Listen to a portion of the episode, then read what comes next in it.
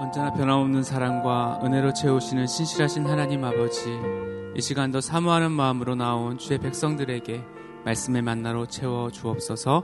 감사드리며 예수 그리스도의 이름으로 기도드립니다. 아멘. 예, 좋은 아침, 새벽을 깨우고 기도의 자리에 나오신 저와 여러분에게 하나님께서 귀한 은혜로 함께해 주실 줄로 믿습니다. 아, 오늘 우리에게 주신 하나님의 말씀은 신명기 삼십일 장 삼십 절로 삼십이 장 팔 절 말씀입니다. 삼십일 장 삼십 절로 삼십이 장 팔 절 말씀을 저와 함께 교독하겠습니다. 그리고 모세가 이스라엘 총회에 이 노래의 말씀을 끝까지 읽어 들리니라.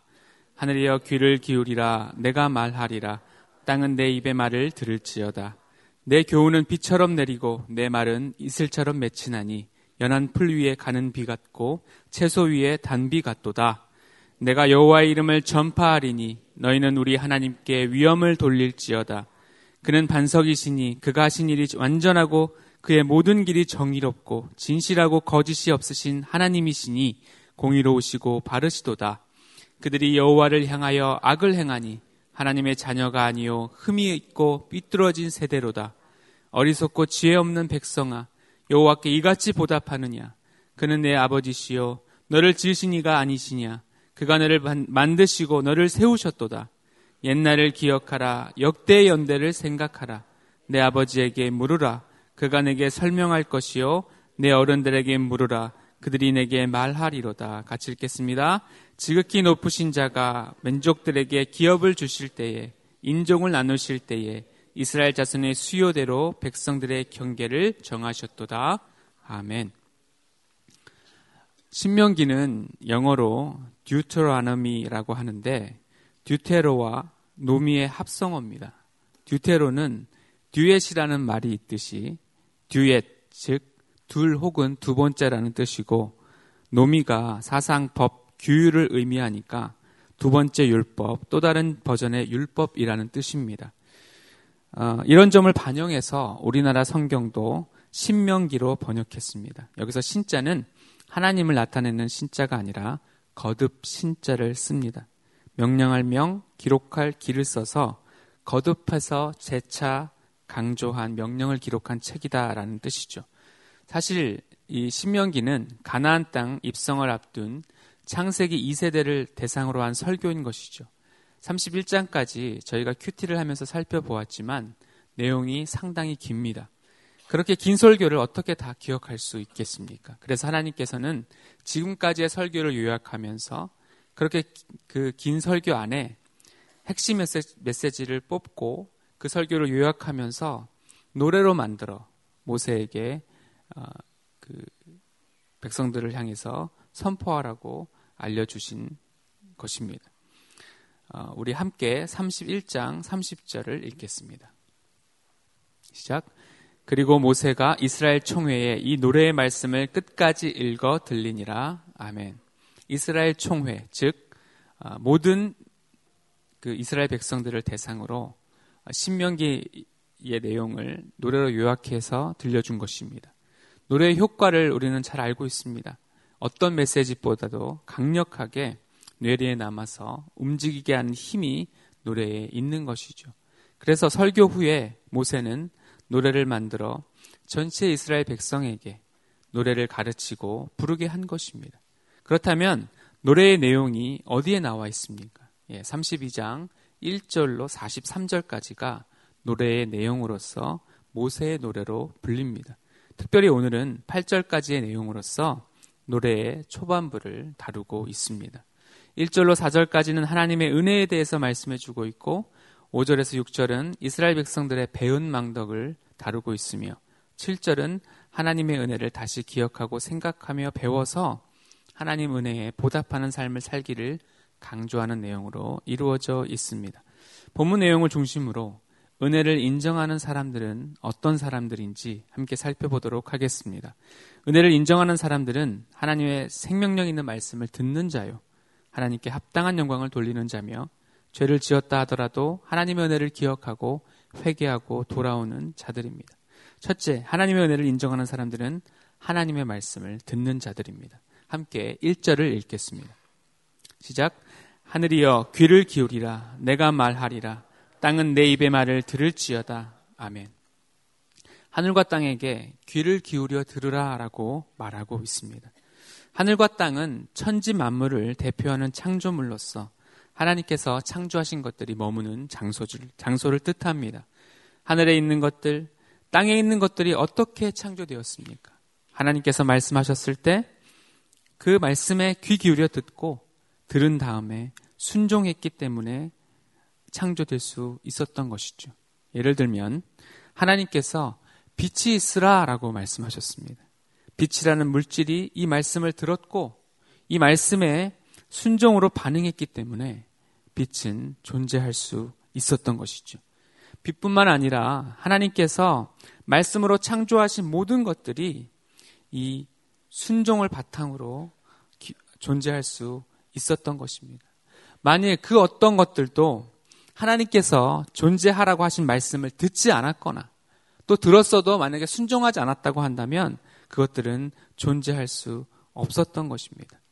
하늘아, 하늘이여 귀를 기울이라 땅은 들을지어다 라는 말은 하나님의 말씀을 들어서 존재하게 된 모든 창조물에게 하는 말임과 동시에 그 땅을 디디고 하늘 아래에 있는 인간들이 하나님의 말씀을 들어야 함을 상기시켜주고 있는 것이죠.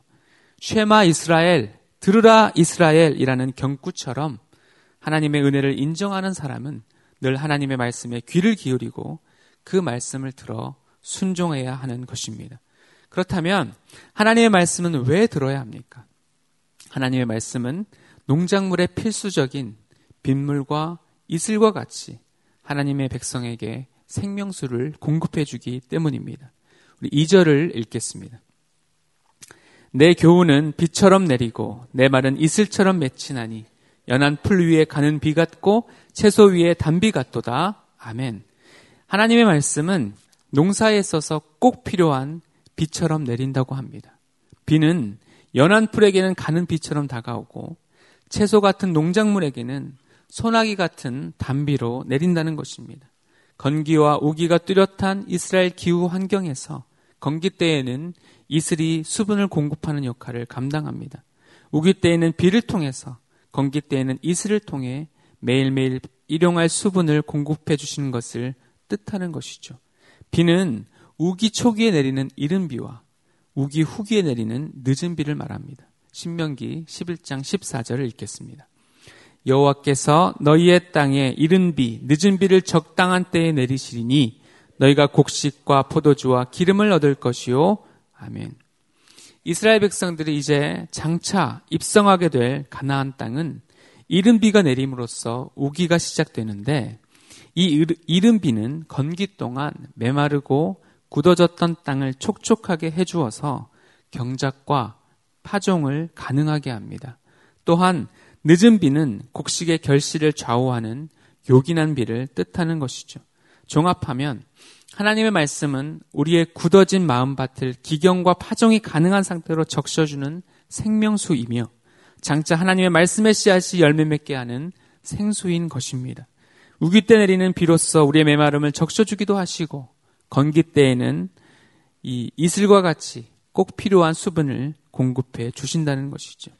신명기 팔 장 삼 절도 읽겠습니다. 너를 낮추시며 너를 줄이게 하시며 또 너도 알지 못하며 내 조상들도 알지 못하던 만나를 내게 먹이신 것은 사람이 떡으로만 사는 것이 아니요 여호와의 입에서 나오는 모든 말씀으로 사는 줄을 내가 알게 하려 하심이니라. 아멘. 예수님께서 이 사십 일을 줄이신 후에 사단에게 시험받을 때 인용한 말씀이기도 합니다. 사람이 떡으로만, 밥으로만, 육체의 허기를 채우는 것으로만 사는 것이 아니라는 것입니다. 하나님의 입에서 나오는 모든 말씀이면 우리가 사는 것이죠.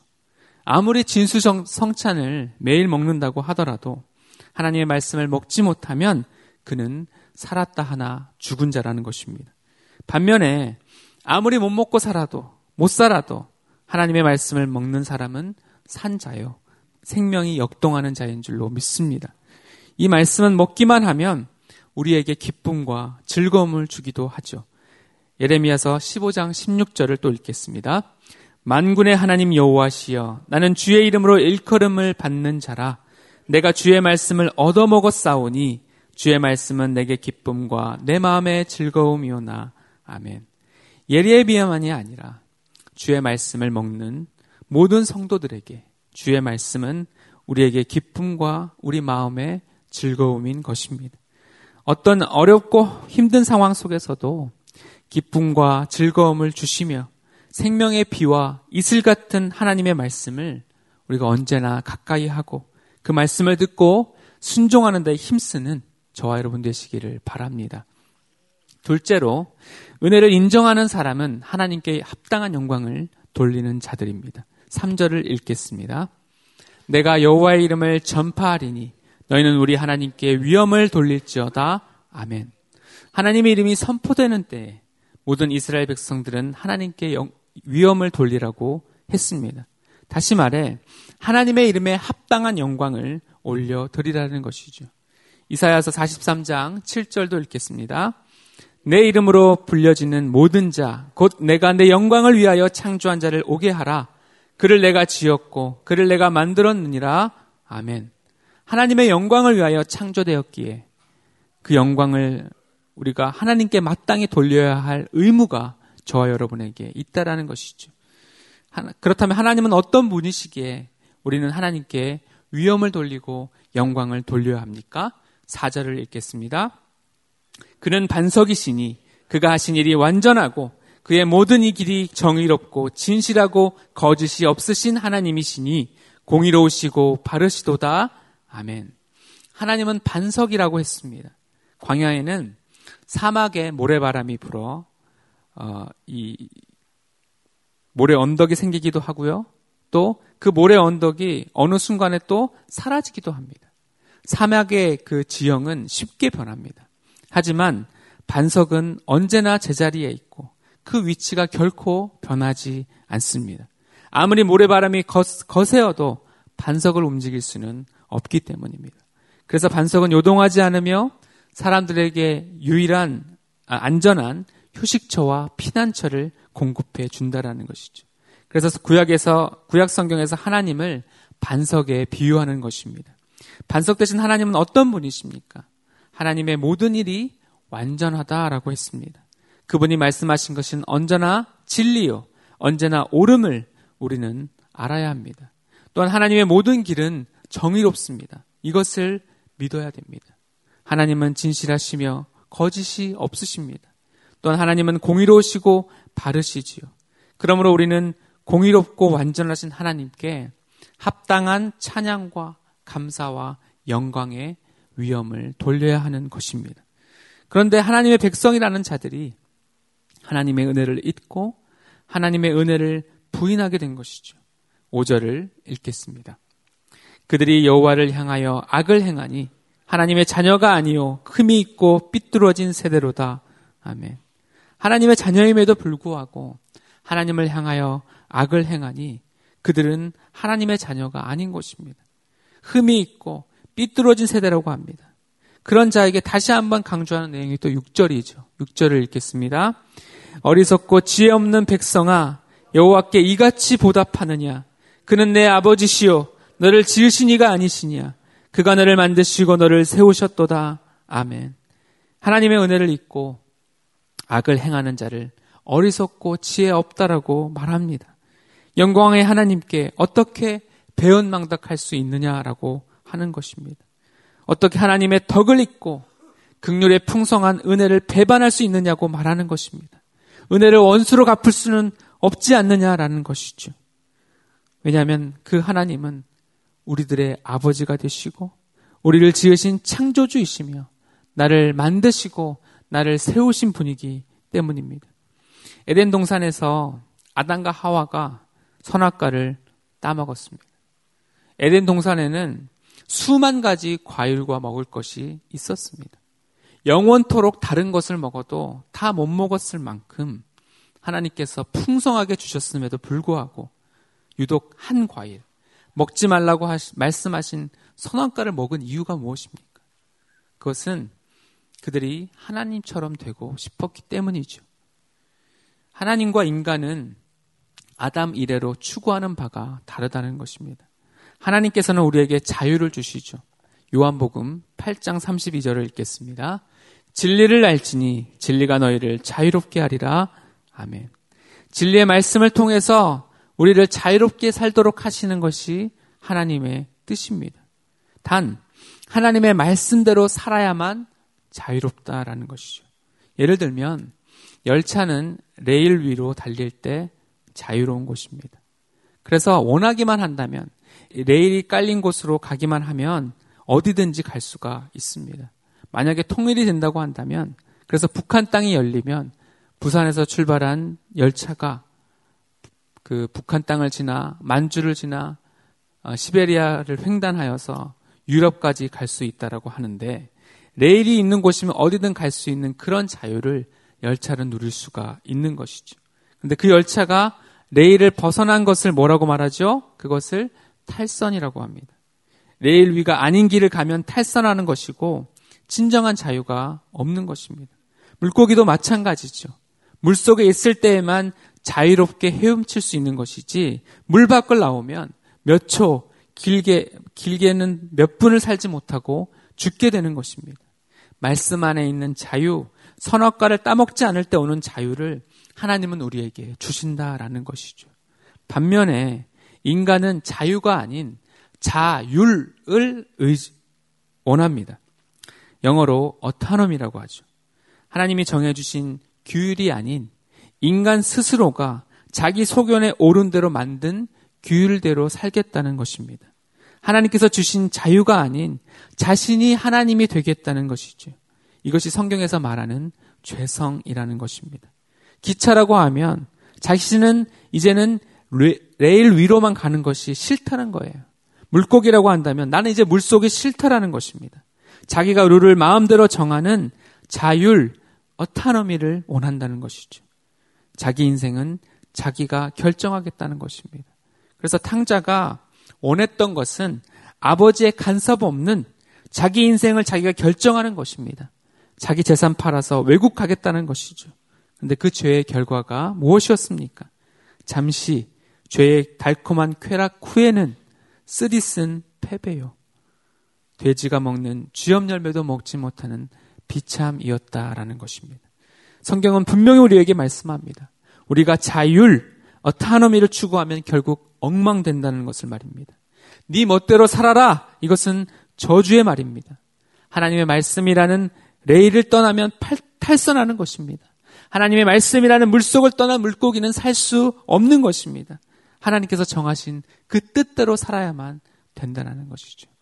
사랑하는 성도 여러분, 성경에서 제일 불쌍한 인생을 무엇에 비유하는지 아십니까? 바로 목자 없는 양에 비유합니다. 양은요, 그냥, 그냥 놔두면 죽습니다. 양은 스스로 생존할 수 없는 동물입니다. 양은 반드시 목자가 있어야 됩니다. 목자가 있어야 생명이 유지되는 것입니다. 그런데 내가 목자 없이 살겠다, 내 자유를 의지하겠다라고 한다면 그것은 곧 죽음을 생각할 수밖에 없게 되는 것입니다. 그러므로 우리 모두는 이 목자 대신 예수님을 모셔야 되는 것이고, 예수님을 목자로 모시고 예수님만을 붙드는 삶을 살아가야 된다라는 것입니다. 그것이 바로 죄에서 벗어나는 길입니다. 내가 스스로 규율을 정하겠다는 자유를 버리고 말씀이 지시해 주시는 자유, 프리덤을 경험해야 하는 것입니다. 자율, 어타노미를 버리고 하나님이 정해주신 길을 따라 순종하며 하나님 주신 자유를 누리는 것이 바로 하나님 이름에 합당한 영광을 돌리는 것입니다. 세 번째로, 하나님의 은혜를 인정하는 사람들은 돌이켜 회개하는 사람들입니다. 칠 절을 읽겠습니다. 옛날을 기억하라. 역대 연대를 생각하라. 내 아버지에게 물으라. 그가 내게 설명할 것이요. 내 어른들에게 물으라. 그들이 내게 말하리로다. 아멘. 오 절과 육 절에서 배운 망덕한 이스라엘 백성에게 이어서 주신 말씀이라는 것이 포인트죠. 옛날, 역대 연대를 기억하고 생각하라는 것입니다. 아버지와 어른들에게 물으면 대답해 줄 것이라고 말합니다. 모세의 노래는 예언적 내용을 포함하는데 가나안 땅에서 이제 정착하게 될 그 다음 다음 세대들을 향해서 주신 말씀이라는 것이죠. 그래서 그들이 정착하는 중에 우상 숭배를 하게 되고 불순종할 때 임하게 되는 저주와 화를 당했을 때 그때 하나님의 말씀을 기억하라고 말하는 것입니다. 지금 자신이 겪고 있는 불행과 재앙이 왜 닥쳤는지를 생각해 보라는 것입니다. 하나님의 품을 떠나 자기 뜻대로 우상을 섬겨서 겪게 된 일이 아니냐라는 것입니다. 말씀대로 살았던 때를 기억해 돌이켜라라고 말하는 것이죠. 만일 후세대라서 자신에게 그런 경험이 없다고 한다면 역대 연대 속에서 산 믿음의 증인들인 부모님과 어른들에게 물어보라는 거예요. 만약 그들도 죽고 없다라고 한다면 그들이 남긴 기록물들이라도 찾아봐서 하나님 품으로 돌아오라라고 말씀하고 있는 것입니다. 그러면 어디서부터 잘못된 것인지를 생각해서 돌이킬 수 있게 됩니다. 하나님의 말씀을 어기고 자기 뜻대로 사는 자율이 가져온 절망의 현실을 바로잡는 길은 진정한 자유를 주시는 하나님께로 돌아오는 길뿐입니다. 탕자가 모든 것을 잃고 가장 비참한 상황 때까지 떨어졌을 때 탕자는 아버지의 집이 생각났습니다. 그저 품꾼만 되어도 되겠다는 가장 낮은 마음으로 아버지의 집으로 발길을 돌렸을 때 상상할 수 없는 아들의 지유의 회복이 잔치의 기쁨으로 드러났다라는 것입니다. 우리가 회개하고 돌이키는 것에 대해서 사탄은 정죄할 수 있습니다. 지난번에도 똑같은 죄를 지은 것 같은데, 그리고 똑같이 회개하는 것 같은데 너무 뻔뻔한 것이 아니냐고, 그러고도 신앙인이 맞느냐고 조롱하고 비난할지 모릅니다. 그럼에도 불구하고 은혜를 인정하는 사람들은 돌이키기를 주저하지 않습니다. 다시 회복할 수 있는 길을 찾아 진심 어린 회개를 하기만 하면 언제나 하나님은 두 팔 벌려 받아주신다는 것입니다. 주님께 돌아가기에 너무 늦은 때는 없습니다. 그분의 은혜를 기억하십시오. 탕자는 아버지가 매일같이 자신을 기다리고 있다는 사실을 몰랐습니다. 돌아오기만 하면 용서해 주시고 발에 신을 신기고 손에 인장반지를 끼워주고 제일 좋은 옷을 입히고 살찐 송아지를 잡아 잔치까지 벌여주실지 몰랐습니다. 하나님은 그렇게 저와 여러분을 기다리고 있는 것입니다. 제일 좋은 것은 죄를 벗어나는 것입니다. 하지만 죄를 지었다 하더라도 회개하고 주님께 돌아오기만 하면 주님은 언제나 용서해 주시고 다시 회복시켜 주실 줄로 믿습니다. 말씀의 결론을 맺겠습니다. 하나님의 은혜를 인정하는 사람들은 하나님의 말씀에 귀를 기울여 듣기에 힘쓰는 사람들입니다. 말씀을 듣고 순종함으로써 세상 만물이 존재했듯이 우리 존재는 하나님의 말씀이라는 비와 이슬 같은 생명수를 공급받아야만 귀한 열매를 맺게 되는 것입니다. 말씀이라는 영의 양식을 늘 섭취하시기를 바랍니다. 하나님의 말씀에 하나님의 은혜를 인정하는 사람들은 둘째로 하나님의 이름에 합당한 영광을 돌리는 사람들이지요. 반석되시고 공의롭고 올바르신 하나님을 찬양하는 것이 우리의 의무입니다. 하나님께 영광 돌리는 것은 자율, 즉 어타노미를 버리고 진리의 자유 안에 거하는 것입니다. 그분의 말씀을 따라 사는 것이 하나님께 영광을 돌리는 삶인 것입니다. 목자 없는 양보다 불쌍한 존재는 없습니다. 참 목자 대신 주님만 붙드는 저와 여러분이 되시기를 바랍니다. 하나님의 은혜를 인정하는 세, 사람은 세 번째로 죄로 인해 환란을 당할 때 돌이켜 회개하는 사람들입니다. 환란을 당하기 이전에도 우리 안에 끊임없이 흘러나오는 죄성을 예수 그리스도의 보혈의 피로 씻음받기를 주저하지 마시기 바랍니다. 진정한 회복은 회개가 선행될 때 이루어지는 것이기 때문입니다. 기도하겠습니다.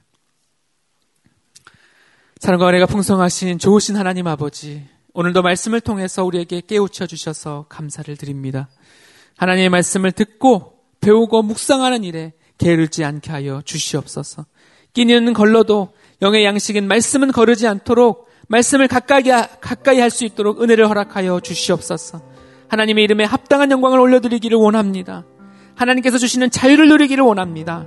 자율, 어타노미를 버리고 진리의 자유 안에 거하게 하여 주시옵소서.